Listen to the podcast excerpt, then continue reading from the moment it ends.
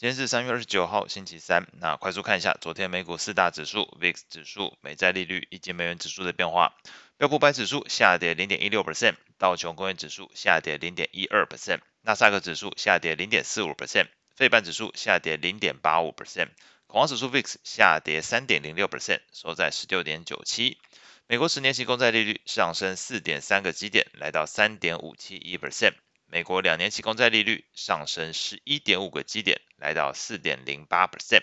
美元指数下跌零点四二 percent，收在一零二点四三一。美股部分，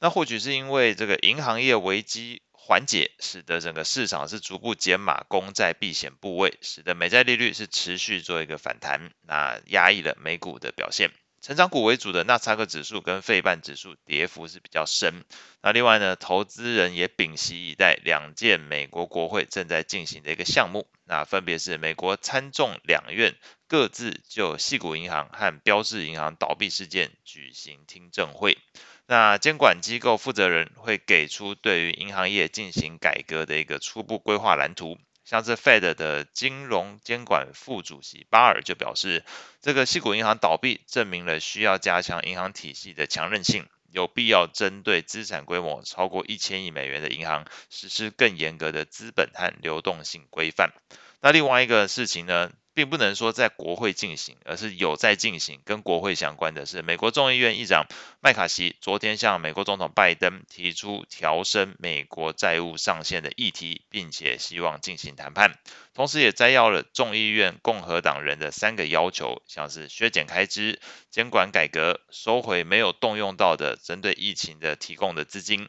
那最后呢，再提供一个回归到这个经济数据的层面来说，美国经济智商局公布资料，截至到三月二十号，哎，这表示已经把这个系谷银行倒闭的事件的影响已经算进来了。这个三月份的美国消费者信心从一零三点四上升到一零四点二，这个数字表现也优于市场原先预期的一零一。那表示呢，从数据来看。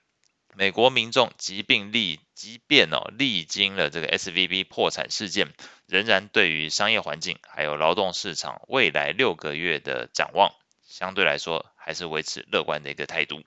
那整体而论。在这个美国监管机构迅速提供银行流动性支持的情况之下，那搭配后续呃可能实施的资本和流动性规范，或许能够再次强化市场对于这个银行体系的信心之下，那预期这一波的银行业危机而言，可能这个威胁性是逐步的淡化。那另外呢，也因为银行业危机还有流动性支持，其实这次来的都是又急又猛，那使得你从当下去看未来六个月。当下就是有银行破产了，你不会预期六个月之后还有银行继续破产嘛？所以用这角度你去看，问我问我未来六个月，大概都会显得比较正面。所以就昨天公布这个消费者信心，或许有一些偏误的问题哦，取决于当下这个时间点你遭遇到的情境。所以呢，不排除后续真的会让这个经济衰退登场的一个原因哦，会是从昨天这个三月份的美国消费者信心调查的过程里面，其实是有问一个项目的。他问消费者：“你对未来六个月的支出规划哦？”那这部分受访者普遍都表示会减少在游乐园、在餐厅这些非必需消费上面的一个支出，所以不排除其实所谓的这个经济衰退哦，可能后续会是从消费支出减少去开始发生。那当然，市场上有一派的观点是用利率的角度表示，这个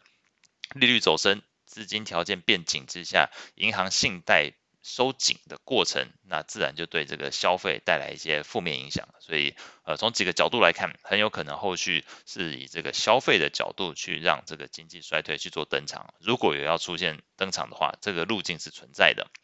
那再回归到类股的角度来看，标普十一大类股的 ETF 里面，涨幅最大的三个产业是能源、工业以及原物料。那跌幅最大的则是在通讯服务、健康照护以及科技类股族群。那尖牙股的部分全部下跌，那基本上反映了整个利率预期的变化对于评价面带来的一个压力。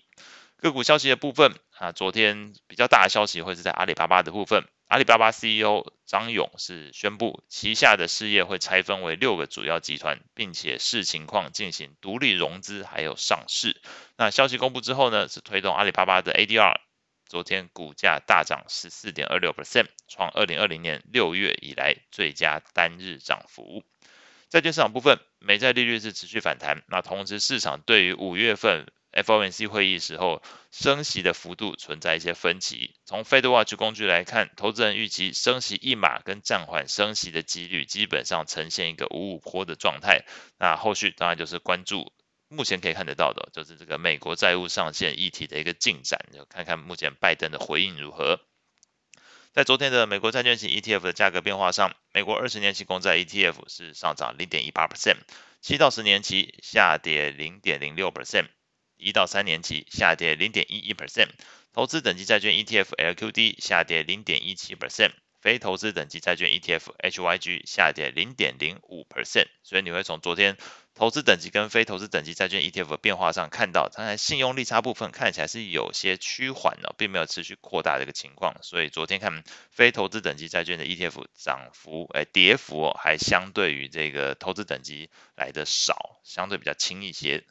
那外汇市场部分来看，随着这个银行业危机似乎可以得到缓解，市场资金也开始从这个美元做一个流出的迹象，使得美元指数连续第二天下跌，盘中一度来到一零二点三八附近，是近两个月以来的一个新低。那在美元走弱之下，欧元、英镑持续反弹，昨天涨幅都看来超过零点四五 percent。另外呢，美国十年期公债的实质利率从前一天的一点二九 percent 下滑到一点二四 percent，这部分也让黄金连续第二天上涨。